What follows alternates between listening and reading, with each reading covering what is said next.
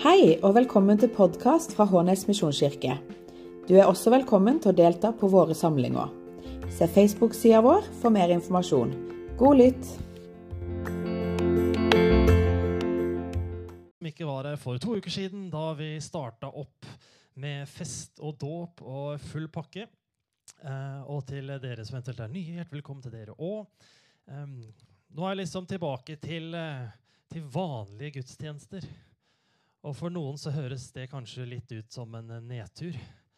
At nå, liksom, nå er det vanlig. Men det er sykt bra. En vanlig gudstjeneste, det trenger alle. um, pappa han sier av og til noen kloke ting. Og han er liksom, En sjelden gang iblant så drister han seg utpå å liksom gi litt sånn, sånn livsråd. Liksom, 'Hvordan ha et godt liv, Aleksander?' Så sånn, ser jeg meg dypt i øynene og liksom hånda på skulderen. litt sånn. Alexander, ja. Gled deg over hverdagen. Det er de det er flest av. Og Hvis du klarer å glede deg over en vanlig gudstjeneste, så kommer du til å trives godt her i Hånes misjonskirke. Um, I 2003 Det begynner å bli noen år siden. Da var jeg 13 år gammel. Uh, fjeset fullt av kviser, stemmeskifte. Hadde vokst, liksom. Armer og bein var altfor lange i forhold til det jeg var vant til så sikkert ut som jeg ikke helt visste åssen jeg skulle ha kontroll på kroppen. Men i 2003 da var det en sang som toppet VG-lista. Som ble gitt ut. Det var liksom debut, debut jeg vet ikke om det var platen, debutsangen til en eh, svensk 13-åring. Like gammel som meg, så det var litt stas. da. Svensk pike som hadde gitt ut en sang som het What's In It For Me. Amy Diamond het hun. Eller Amy et eller annet annet av Diamond for at det skulle bli engelsk og, og kult. Men uh, det var en ganske catchy låt. Um, og Jeg har lest teksten gang, et par ganger nå. Jeg skjønner virkelig ikke hva den sangen egentlig handler om. Men, uh, men refrenget er altså da What's in it, what's in it for me? I really want to know, I really gotta know. Ja, I really wanna know what's Ja, ja. yes. Really, ja, jeg skal ikke prøve engang. Men what's in it for me? spør hun som 13-åring. Jeg vet ikke hva den refererer til, men 'what's in it for me'? Og jeg tror kanskje at det er liksom et av vår tids store spørsmål. Eller i hvert fall et av de spørsmålene vi i vår del av verden stiller oss oftest. What's in it for me? Hva får jeg ut av dette her? Og hvor mange ganger har ikke du og jeg, jeg også absolutt, liksom vurdert ting etter det kriteriet? Hva får jeg ut av det? Hva får jeg ut av det? Var det et bra kurs? For eksempel. Mange av dere har jobber hvor dere er på kurs hele tida. Var det et bra kurs? Ja, fantastisk! Jeg fikk masse ut av det. Det var kjempebra. Sant? Og kanskje var det bare at dere hadde en hyggelig samtale i pausen. Men kurset var superbra, for du fikk mye ut av det. Var det en god preken? Nei, fikk ikke så mye ut av den. Da var den ikke så god. Jeg håper du får noe ut av denne her. Um, det er helt greit å stille det spørsmålet. Det er, det, er ikke, det, er, det er, mange ting det ikke er galt. Altså Hvis du investerer pengene dine, for eksempel, så er det et godt spørsmål å stille hva, hva, hva får jeg ut av dette her. Og Hvis svaret er ingenting, så, så burde du kanskje sette pengene dine et annet sted. Men jeg tror det er et spørsmål vi stiller oss veldig ofte. What's in it for me? Når Helene spør meg om å legge ungene, så sier jeg selvfølgelig alltid ja. For jeg er liksom uten å himle med øynene, uten å sukke, uten å stønne. Verdens beste ektemann. Men eh, på innsiden så tenker jeg 1-0. tenker jeg. 1-0. Det jeg får ut av å legge ungene nå, det er at jeg en gang i framtiden slipper. Du skylder meg en, Helene, hvis jeg legger ungene nå. Altså, Jeg er glad i ungene mine, og alt det der, men jeg tenker 1-0 liksom. Noterer det i papiret, har liksom, legger det bak øret, så ligger det klart til liksom, en regnværsdag da liksom, kampen starter klokken syv og ikke halv åtte, midt i leggetiden, og da, hvor jeg kan liksom, da spørre Helene kan du legge ungene. For nå har jeg lyst til å se kamp. Og Grunnen til at jeg tar opp dette, her, det er ikke fordi liksom jeg fremdeles, jeg syns Amy og Diamond hun var liksom det store da. Eh, kanskje ikke nå, jeg vet ikke. Men, men dette spørsmålet stilles også i dagens tekst. For teksten innledes med spørsmål fra disippelen Peter, som sier, 'Hva med oss? Vi har forlatt alt for å følge deg. Hva skal vi få?' What's in it for me? Eller what's in it for us? Og før vi går noe særlig videre, så må vi rydde litt. Fordi at når vi leser bibeltekster med liksom eh, norske 2022-briller, så er det en del ting som høres eh, utrolig merkelig ut. Eh, så vi skal bare rydde et par, eh, et par ting før vi, går, før vi, går, videre. Fordi svaret, I svaret sitt til Peter så svarer ikke Jesus liksom med en gang med liksom liste over ting. Dette er det som du skal få. Ding, ding, ding, liksom.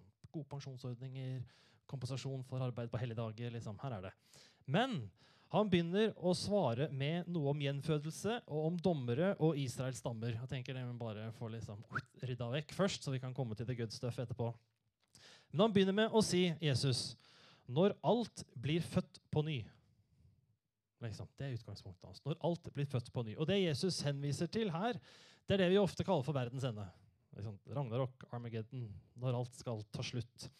Og Ofte så framstilles det både i og utenfor kristne sammenhenger som liksom sånn spinnvill, massiv ødeleggelse. Liksom. Verdens ende. Meget eh, kinovennlig ofte. Det skal liksom være tsunamier og jordskjelv og atomkriger og kanskje en sånn hverdagshelt midt oppi alt sammen. Men det skildres ofte som veldig voldsomt. Og det er en del debatt innenfor kristendommen om hvorvidt de siste tider skal liksom faktisk inneholde alt dette her, ødeleggelser og krig. Um, det er en del beskrivelser av dette her, i bl.a. Johannes' åpenbaring. Det er litt uenighet der etter bokstavelig, er det billedlig. Men det det er stor enighet om, det er at resultatet av verdens ende ikke er verdens ende. Tygg på den. Nå kjente jeg meg smart. Men verdens ende det er til syvende og sist at jorden, verden, universet, liksom alt som er, det skal gjenskapes og gjenopprettes av Gud. Det skal, det skal ikke tilintetgjøres og gjøres slutt på, men det skal gjenskapes og gjenopprettes. Alt skal bli gjort nytt, alt skal bli gjort godt. Og det kalles senere i Bibelen som ny himmel, en ny himmel og en ny jord. Dette er liksom det kristne ragnarok. At en dag så vil det komme en ny himmel, en ny jord, der alt har blitt gjort godt. Og Det evige livet som det spørres om i den teksten, her, det skal leves her, på denne nyskapte jorden, i det som da kalles Guds rike. Og Et sentralt prinsipp når vi snakker om Guds rike, det er allerede, men ennå ikke allerede, men ennå ikke. Altså Guds rike, denne liksom nyskapningen, dette nye, det er her og nå. Det er allerede.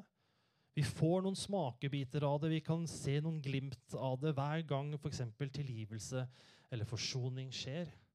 Forsoning skjer, ja. Så får vi et glimt av hvordan Guds rike ser ut. Hver gang noen elsker noen uselvisk, så får vi et glimt av hvordan Guds rike ser ut. Hver gang urettferdighet bekjempes og gjøres slutt på, så får vi et glimt av hvordan Guds rike ser ut. Det er allerede, men så er det også ennå ikke.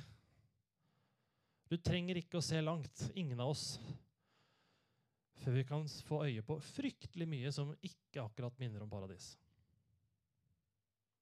Altså, det er krig på kontinentet for tiden. Du trenger ikke å se så langt engang. Ikke å se lenger enn Hånes. Her er det mennesker som har det vondt, og som har det vanskelig. Som stresser livet av seg, for vi vet ikke hvordan man skal kunne håndtere både rentehevinger, økte strømpriser, økte drivstoffpriser. Det er mye som ikke ligner på alt godt.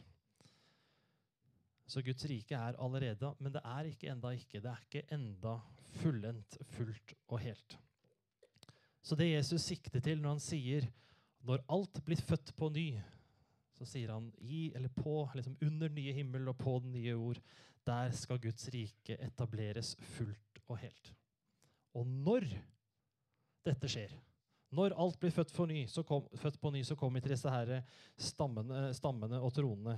Så skal disiplene sitte på tolv troner og være dommere over Israels tolv stammer. Og hvis du tenker halleluja, jeg er glad for å komme på gudstjeneste i dag, så velsigne deg, altså, men her må jeg innrømme at her detter jeg litt av. Så jeg skal egentlig bare si hva noen andre har sagt om dette her. Hans Kvalbein han er en norsk teolog, var en norsk teolog. Han er dessverre død nå. Eh, men han har jobba mye med Matteusevangeliet, hvor teksten vår er henta fra. Og Han argumenterer for at dette utsagnet som Jesus kom med, at nå skal disse, dere disipler liksom, som lønn for strevet, liksom, som belønning for langt og hardt arbeid, så skal dere bli satt på tolv troner, være dommer over Israels tolv stammer. Han sier dette her er ikke et utsagn som vi trenger, eller som vi bør forstå bokstavelig. At disse tolv disiplene de skal ha en særstilling i Guds rike over alle de andre som også er i Guds rike. Men han sier vi bør heller forstå det som at Jesus bruker liksom eh, maktposisjonsbildet som en kontrast til det livet disiplene levde, som var jo langt, så langt vekk fra alle liksom, makt- og innflytelsesposisjoner du kunne komme. Som et bilde på hvor godt og hvor stor gave Guds rike er i forhold til det livet de lever. At poenget til Jesus er ikke at du skal få lov til å herske over de, og du skal få lov til å herske over de, men poenget er at eh, når vi kommer så langt at dere skal inn i Guds rike, og det skal gjøres fullt og helt, så vil det oppleves for dere som har slitt, og som har blitt forfulgt, og som har forlatt alt det dere har og eier, som Peter sa innledningsvis, så vil det oppleves som en fantastisk gave. Og som en enorm velsignelse. Så Jesus sitt svar på Peter sitt spørsmål 'What's in it for me, for me? Hva skal vi få?' Det er når himmel og jord skapes på nytt, og alt gjøres godt. Da vil dere få del i Guds rike, en gave som overgår alt det dere kan tenke dere, og som virker milevis unna der dere er nå. Evig liv i Guds rike, det er 'What's in it for you?' og en Amy Diamond-sang på hjernen. Og vi kunne stoppa der. Um, og hvis du tenkte å, det har vært deilig Sorry. Vi skal fortsette litt til. Um, og det er fordi Jeg tror det er viktig at vi får dette her litt mer under huden. Dette her med evig liv og Guds rike. Og disse begrepene brukes om hverandre i, i Bibelen. Men Guds rike er den virkelighet der Gud regjerer og hans vilje blir gjort. Guds rike er den virkelighet der han regjerer, og hans vilje blir gjort. Det er allerede. Vi kan få noen smakebiter, vi kan se det noen ganger her, og så er det ennå ikke. Og evig liv, det er nettopp det. Evig, uten ende. Det, selv om det er vanskelig å se for seg, så kan vi forstå det. Men det er også liv. Det er ikke en sånn abstrakt eksistens eller noe sånt som vi ofte kanskje kan er det vi tenker på når vi tenker på evig liv i himmelen. Det er noe liksom langt av sted, et annet dimensjon i skyene, et eller annet. Men det er et liv. Det er bevegelser, og det er tanker, og det er følelser, og det er lukter, og det er smaker, og det er lyder, og det er ting vi skal se, og ting vi skal ta på. Det er liv. På, eller i en verden som vi vil være nyskapt, men som vi vil sannsynligvis kunne kjenne igjen. Så Vi skal se litt nærmere på et par ting for å dette, prøve å få dette litt mer under huden. Og Det første vi skal se på, det er en samtale som Jesus har, som vår tekst står i sammenheng med, der Jesus sier noe om hvordan vi får del i Guds rike. Så det er det første. Hvordan får vi del i Guds rike? Og det andre, da skal vi ta litt for oss den siste kommentaren til Jesus om at de første skal bli de siste. Hvor vi får se litt på hvordan dette Guds rike ser ut. Så hvordan få del i det? Åssen ser det ut? Så vår tekst, What's in it for me-teksten, det er avslutningen på en samtale som Jesus har med en ung, rik mann. Um, vi vet ikke noe mer om han enn det. Og Den rike mannen spør Jesus hvordan får jeg evig liv. Jeg hørte deg snakke om evig liv, Jesus. Det høres bra ut. Jeg vil ha det. Hvordan får jeg det? Liksom, hva er oppskriften? Og Jesus svarer hold budene. sier han. Hold budene, og refererer til liksom, jødisk eh, lov, som var en rekke bud som ble ansett som Guds gode vilje for våre liv. Følg de, liksom.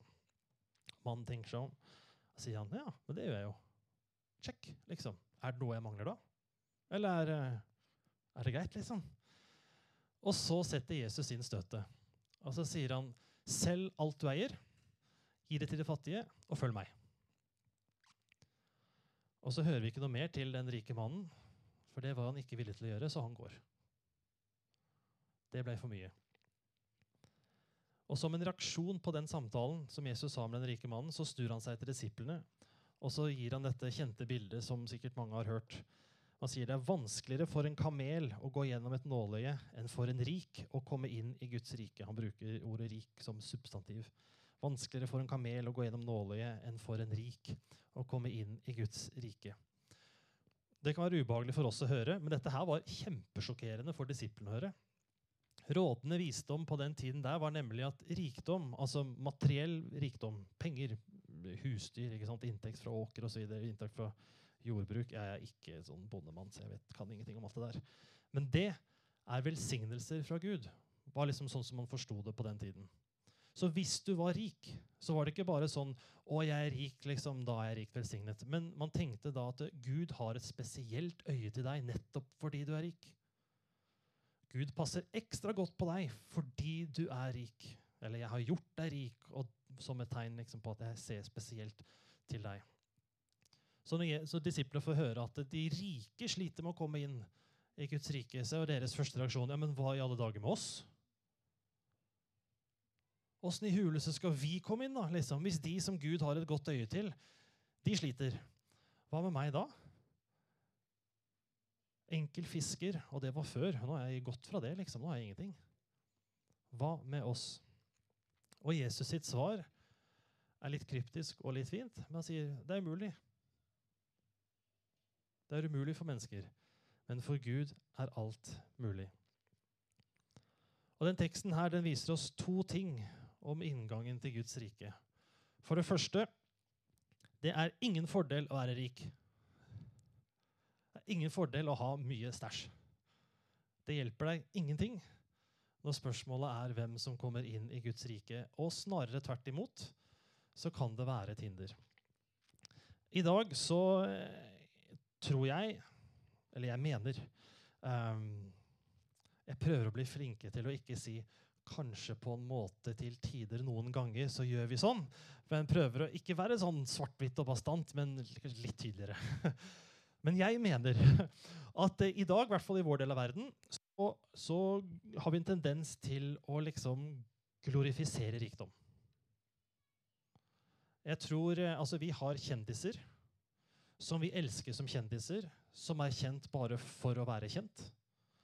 Og ikke bare det, men vi gir dem autoritet. Altså, Jeg har hørt kjendiser uttale seg om liksom, krigen i Ukraina eller covid-pandemien og hva som er lurt. Er det lurt å ha munnbind? Er det ikke lurt å ha munnbind? Sant? Dette er folk som ikke har snev av liksom, helseutdanning. eller noe sånt. Og det de sier, det tillegger vi masse vekt. Liksom. Og Det er ikke det at kjendiser ikke kan ha liksom gode, velbegrunnede meninger om det ene og det andre. Men vi gir dem vekt fordi de er ofte rike, eller fordi de har status, eller fordi de har innflytelse. Og jeg vet ikke om du har tenkt over det selv, men jeg tror de aller fleste av oss vi lytter ekstra godt etter hvis det er noen som er rike eller innflytelsesrike, som snakker.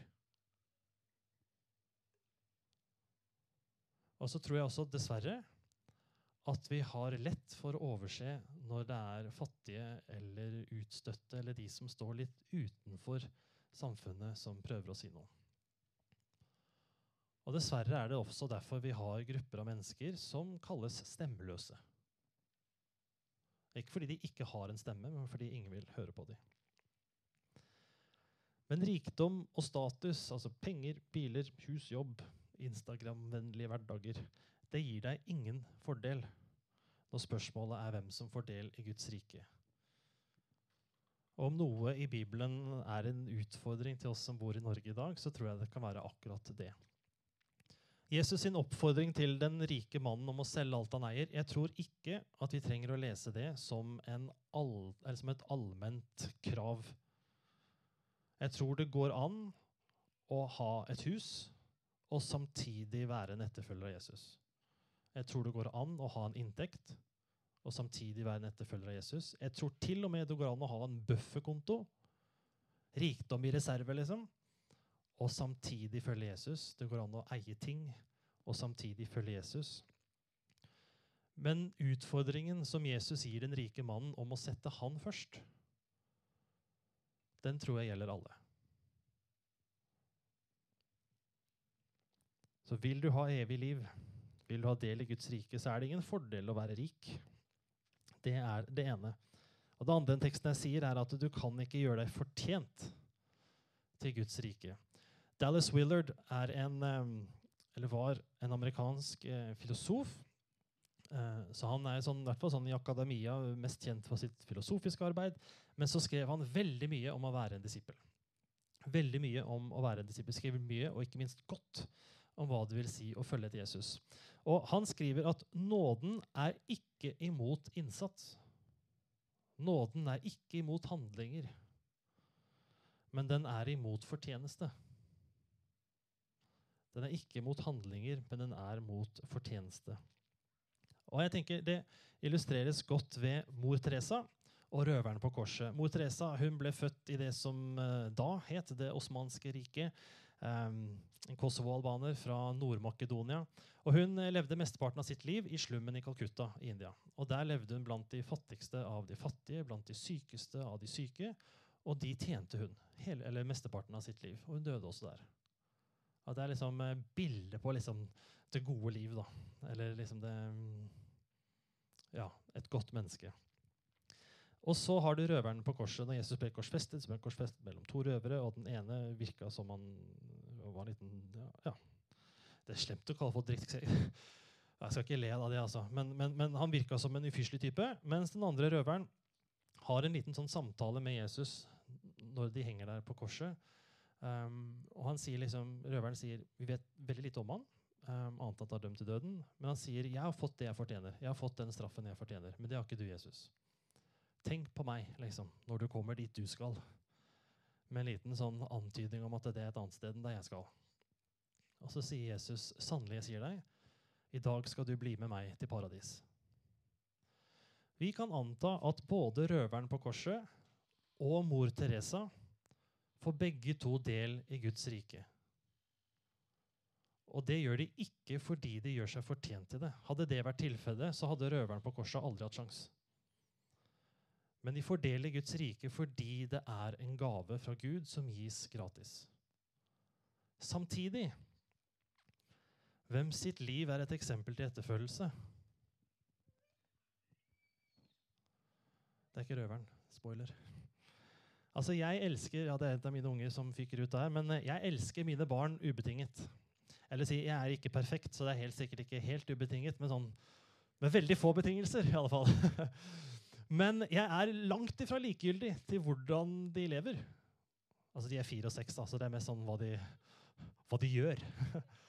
Men jeg er langt ifra likegyldig til hva de gjør. Jeg elsker dem ubetinget, men altså, vi, jeg og Helene vi, vi, har liksom noen ting som vi prøver å heie frem og elske frem. Noen holdninger, noen verdier, noen handlinger. Og noen ting som vi, det føles ut som det er helt forgjeves, men som vi liksom prøver å ta, ta knekken på. Altså, Vi el elsker dem ubetinget. Det er gratis, de får det uten å måtte gjøre seg fortjent til det. Og samtidig så bryr jeg meg også om hvordan de lever. Og Jesus kaller sine etterfølgere, altså oss kristne, til liv som preges av handling. Til, å ha omsorg for syke, for svake, for fattige og for utstøtte. Til å ha omsorg for skaperverket vårt til å drive med forsoning, praktisere tilgivelse, arbeide for fred, bekjempe urettferdighet, til å elske hverandre, til å elske våre naboer. Og samtidig irettesetter han en holdning om at man kan gjøre seg fortjent til Guds rike og hans kjærlighet. Vi får det gratis, og vi kalles også til et liv som preges av handling.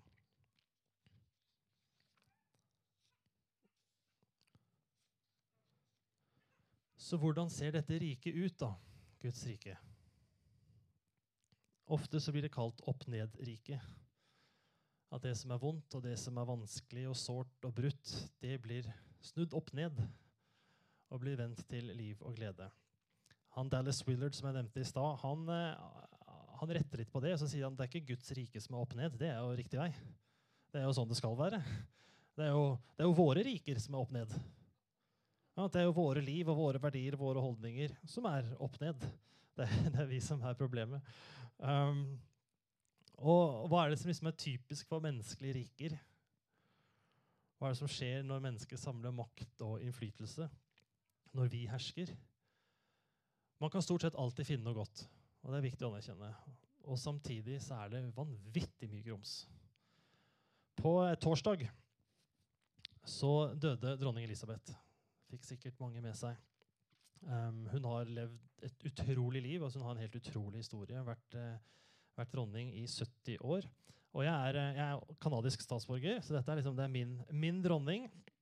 Uh, og veldig liksom, ja, fornøyd med det.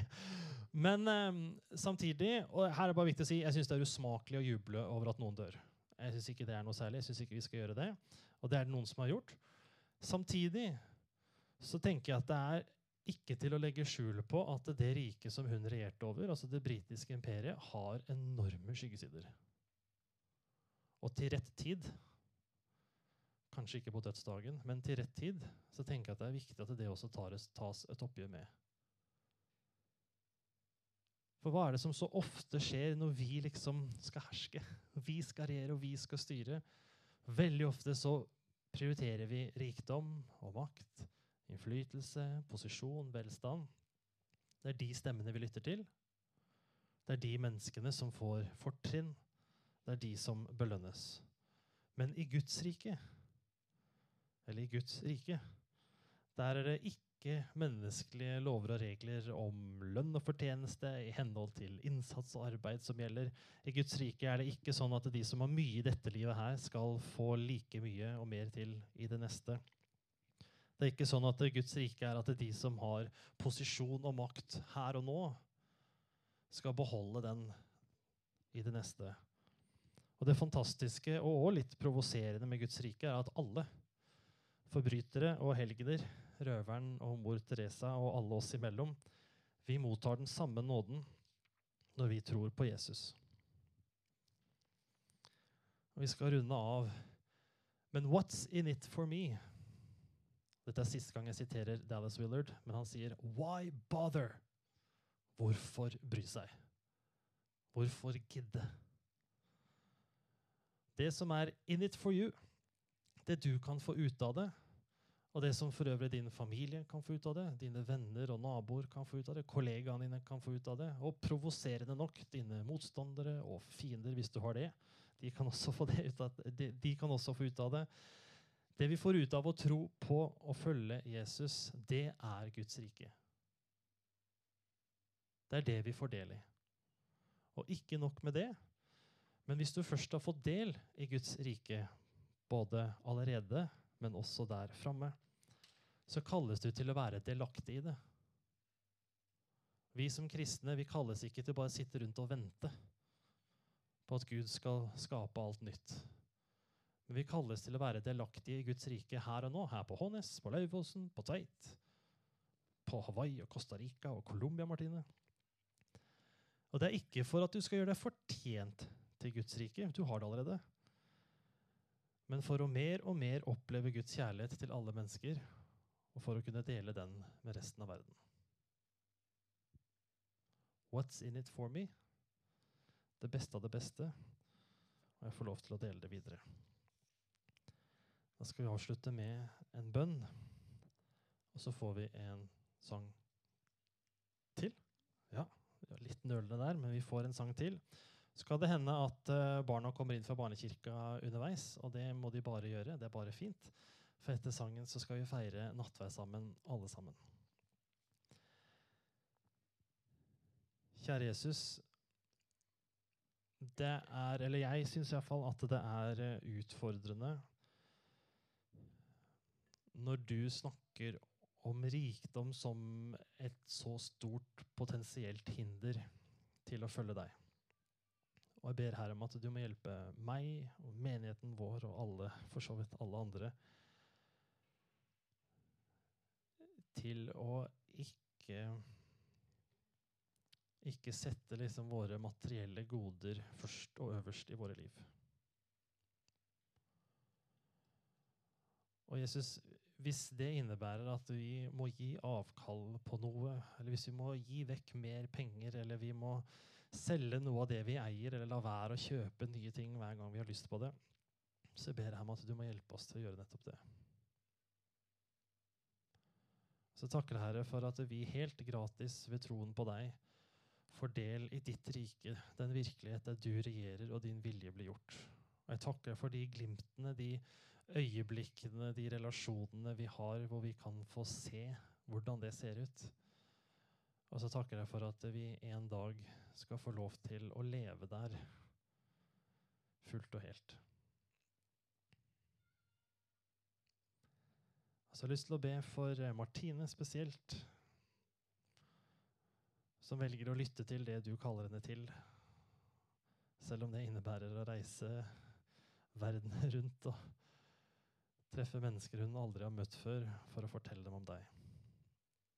Jeg ber her om at eh, økonomien eh, går i orden, sånn at det blir mulig.